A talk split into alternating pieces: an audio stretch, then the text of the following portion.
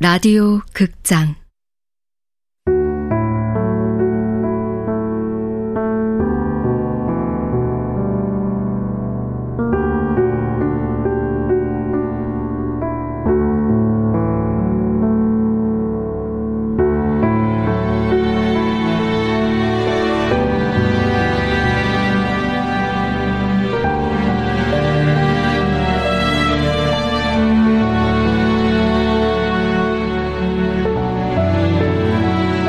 단순한 진심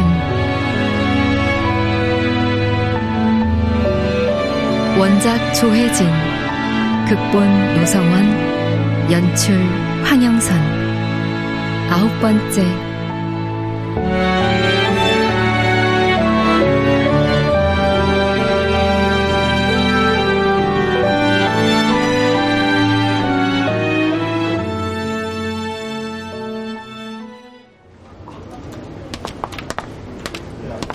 수고하십니다. 무슨 일이시죠? 네, 저 미아에 대해서 뭐 좀 알아볼 게 있어서요. 아, 실종인가요? 아니요, 좀 오래된 사건이긴 한데요. 미아 실종 관련해선 저기 여성청소년과 보이시죠? 아, 네. 그쪽으로 문의하세요. 감사합니다. 네.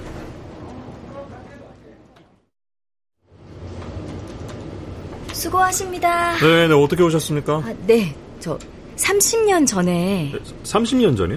아, 네. 한 34~35년 전에 청량리역에서 발견된 미아의 신상 정보를 혹시 알 수 있을까 해서요. 아, 35년 전 미아의 신상 정보. 네. 그 청량리역에서 미아로 발견됐다가 1983년에 프랑스로 입양되신 분인데 혹시 그분에 관한 기록이 있을까요? 이 근처에서 미아로 발견됐으니까 있을 것 같은데. 미아 관련해서 수십 년 전 기록은 혹시 인적사항 가지고 계신 거 있으세요? 아, 인적사항 없는데요. 저도 인적사항이 궁금해서 온 거거든요. 아, 그 DNA 등록도 안 돼 있을 텐데 인적사항도 없으면은. 혹시 기자세요? 아, 아니요. 다큐 영화 찍고 있는 감독입니다. 아, 영화 감독이요? 네, 뭐.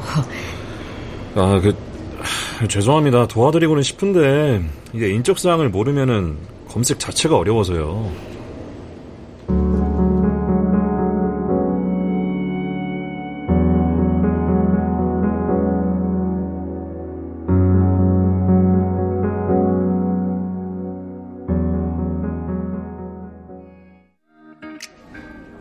다섯 군데나 돌았어? 경찰서 2곳 하고 파출소 3곳.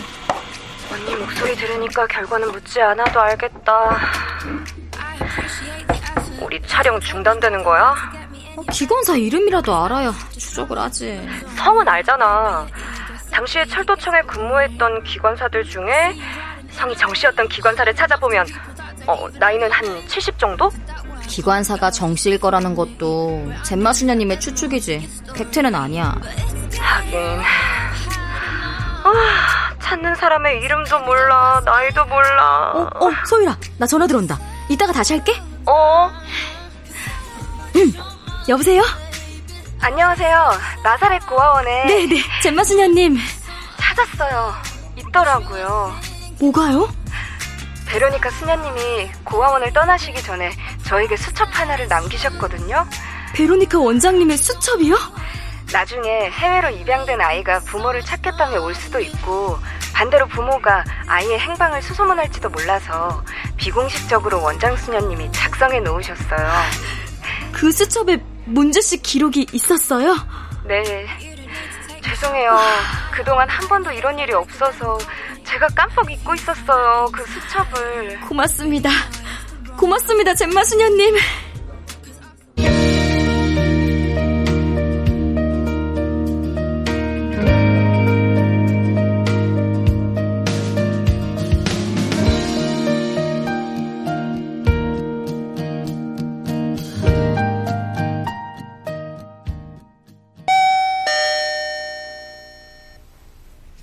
누구세요? 저예요, 서영이. 웬일이에요? 카페는요? 급하게 전해드릴 말씀이 있어서요.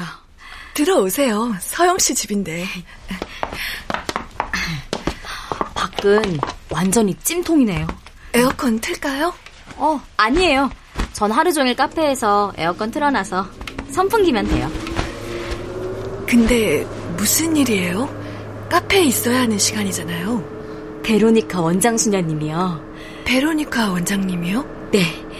베로니카 원장님께서 젬마 수녀님한테 남기신 수첩이 있었는데 찾는 사람이 없으니까 젬마 수녀님이 그동안 깜빡하셨나 봐요. 근데 그 수첩에 뭐죠?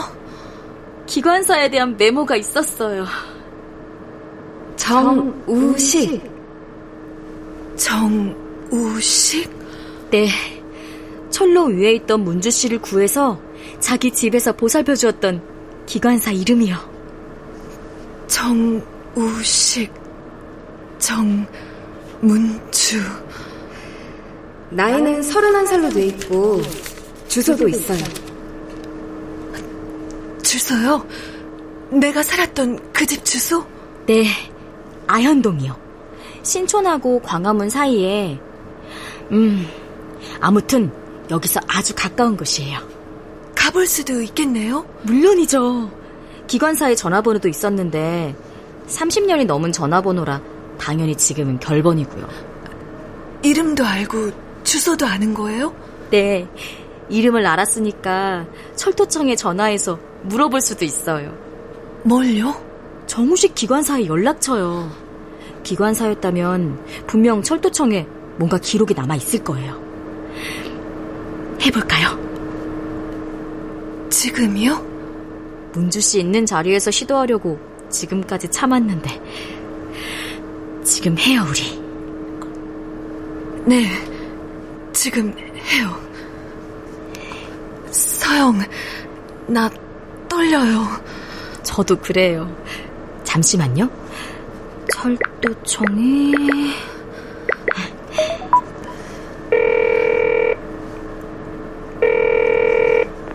네, 무엇을 도와드릴까요? 저 예전에 근무하셨던 기관사를 찾고 있는데요.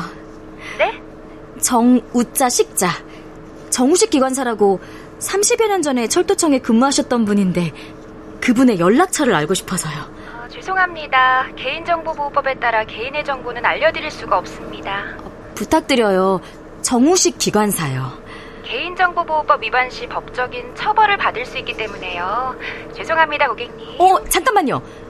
그러면 정우식이라는 기관사가 있었는지 그 사실만이라도 확인을 좀... 죄송합니다. 부탁입니다. 그런 이름의 기관사가 있는지만 확인해 주세요. 그분을 찾기 위해서 프랑스에서 오신 분이 있거든요. 그분이 생명의 은인이세요. 부탁드립니다. 성함이요? 정우식이요.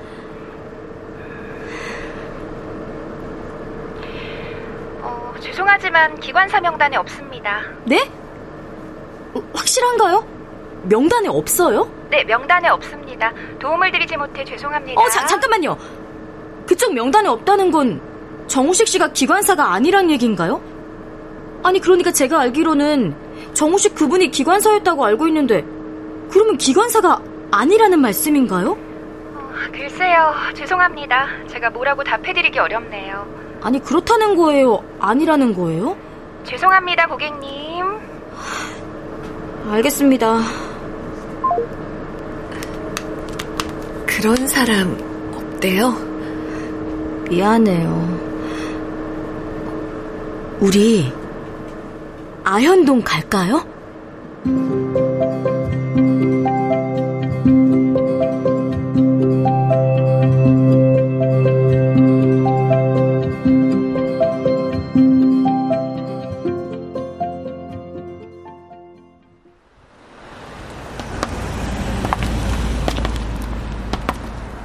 동네 돌고 있지.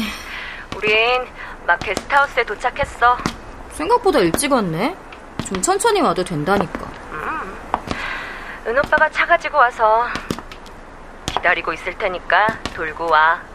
알았어. 벌써 왔어요? 아직 촬영 시간 남았으니까 우린 천천히 둘러보고 가면 돼요. 옛날하고 너무 많이 변해서 기억 소환이 어렵긴 하겠네요. 한국은 아파트가 정말 많아요. 여기 땅값이 어마어마하거든요.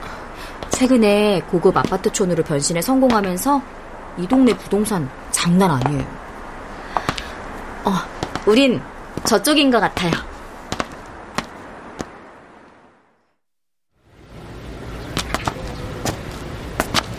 거의 다 왔어요. 설마 그 집에 기관사나 그의 어머니가 살고 있을지도 모른다는 기대를 하시는 건 아니죠? 그럴 수도 있지 않을까요? 실은 제가 미리 가봤어요. 촬영 장소니까. 젊은 부부가 한옥을 개조해서 게스트하우스로 쓰고 있더라고요. 부부가 그 집을 매입하기 전엔 은퇴한 의사가 살았다고 하니까 기관사는 꽤 오래전에 그 집을 떠난 것 같아요. 프랑스에선 수십 년씩 한 집에 살기도 하는데. 아연을 오래전엔 애고개라고 불렀대요. 애고개요?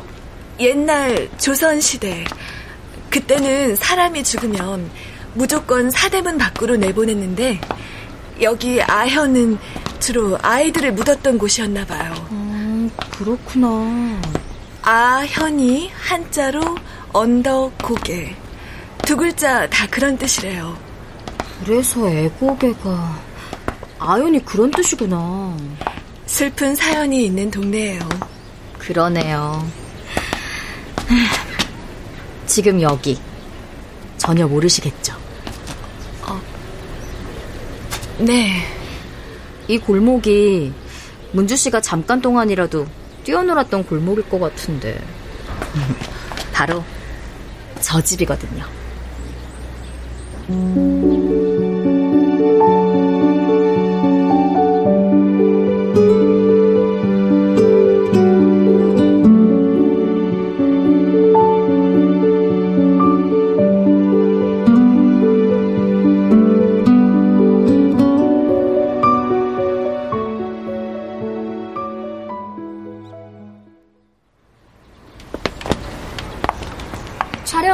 주셔서 감사합니다.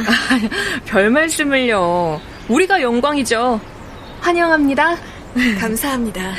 30년도 훨씬 전에 이 집에 사셨던 분을 보니까 기분이 괜히 반갑네요. 감사합니다.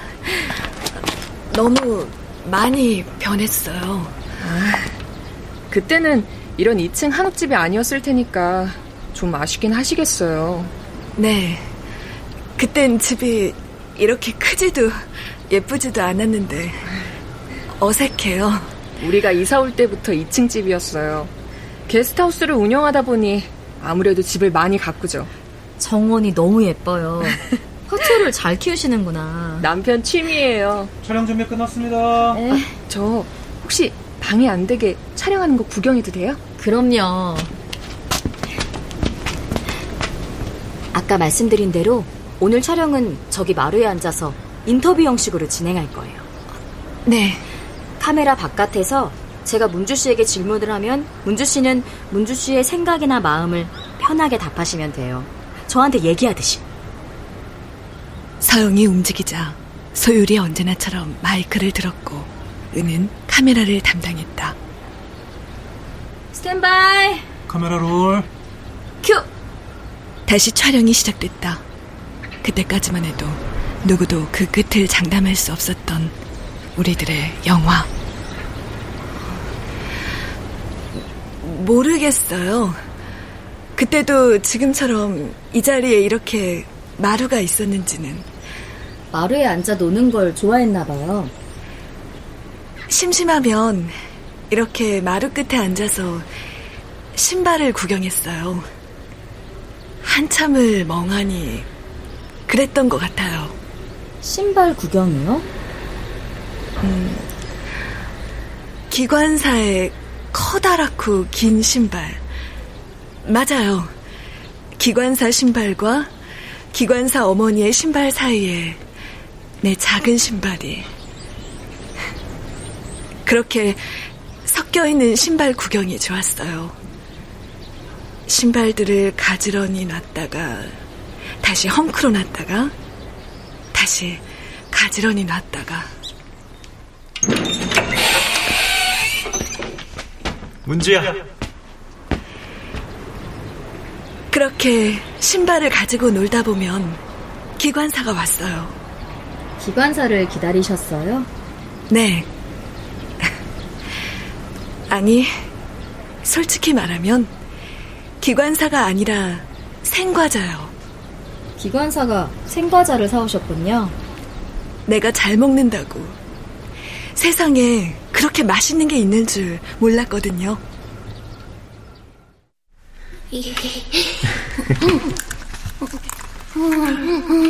맛있어, 문주야? 많이 맛있어요. 남의 새끼 입에 과자 부스러기 넣어주고 눈에서는 꿀이 뚝뚝 떨어지네. 매일매일은 아니지만 가끔 그러셨어요. 다 지의 애미애비 등골 파먹고 크는 거야. 짐승 새끼는 거저 커도 사람 새끼는 거저 크는 법이 없지.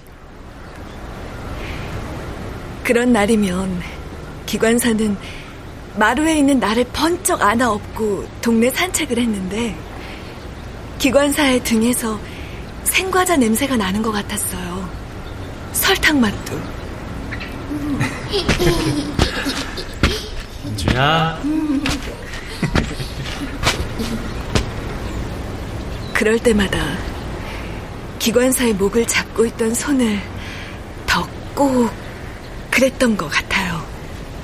정우식 기관사를 다시 만난다면 무슨 말을 가장 먼저 하고 싶으세요? 가장 먼저 할 것 같은 말. 가장 먼저 할 것 같은 말. 천천히 생각하세요. 그냥 떠오르는 말도 좋고요. 고맙습니다. 고맙다고 할 것 같아요. 어쩌면 미안합니다. 미안합니다는 왜죠? 원망했어요. 기관사를. 기관사를요?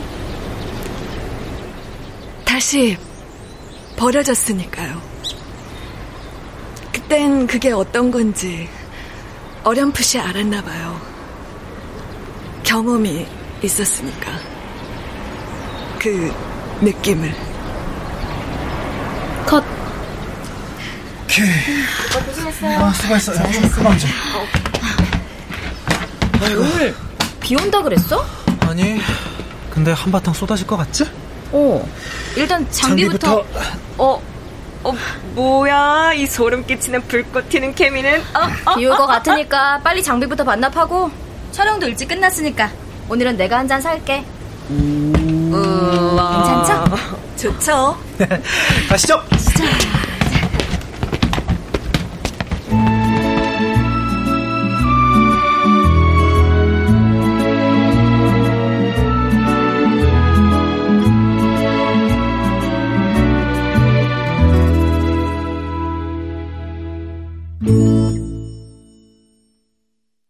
출연 권연희, 김봄, 안수현, 박기욱, 권선영, 최현지, 박의주, 배하경, 유선일, 이눈솔, 이영기.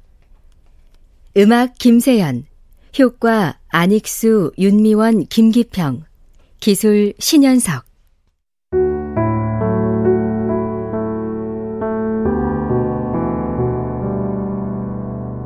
라디오 극장 단순한 진심. 조혜진 원작, 노성원 극본, 황영선 연출로 9번째 시간이었습니다.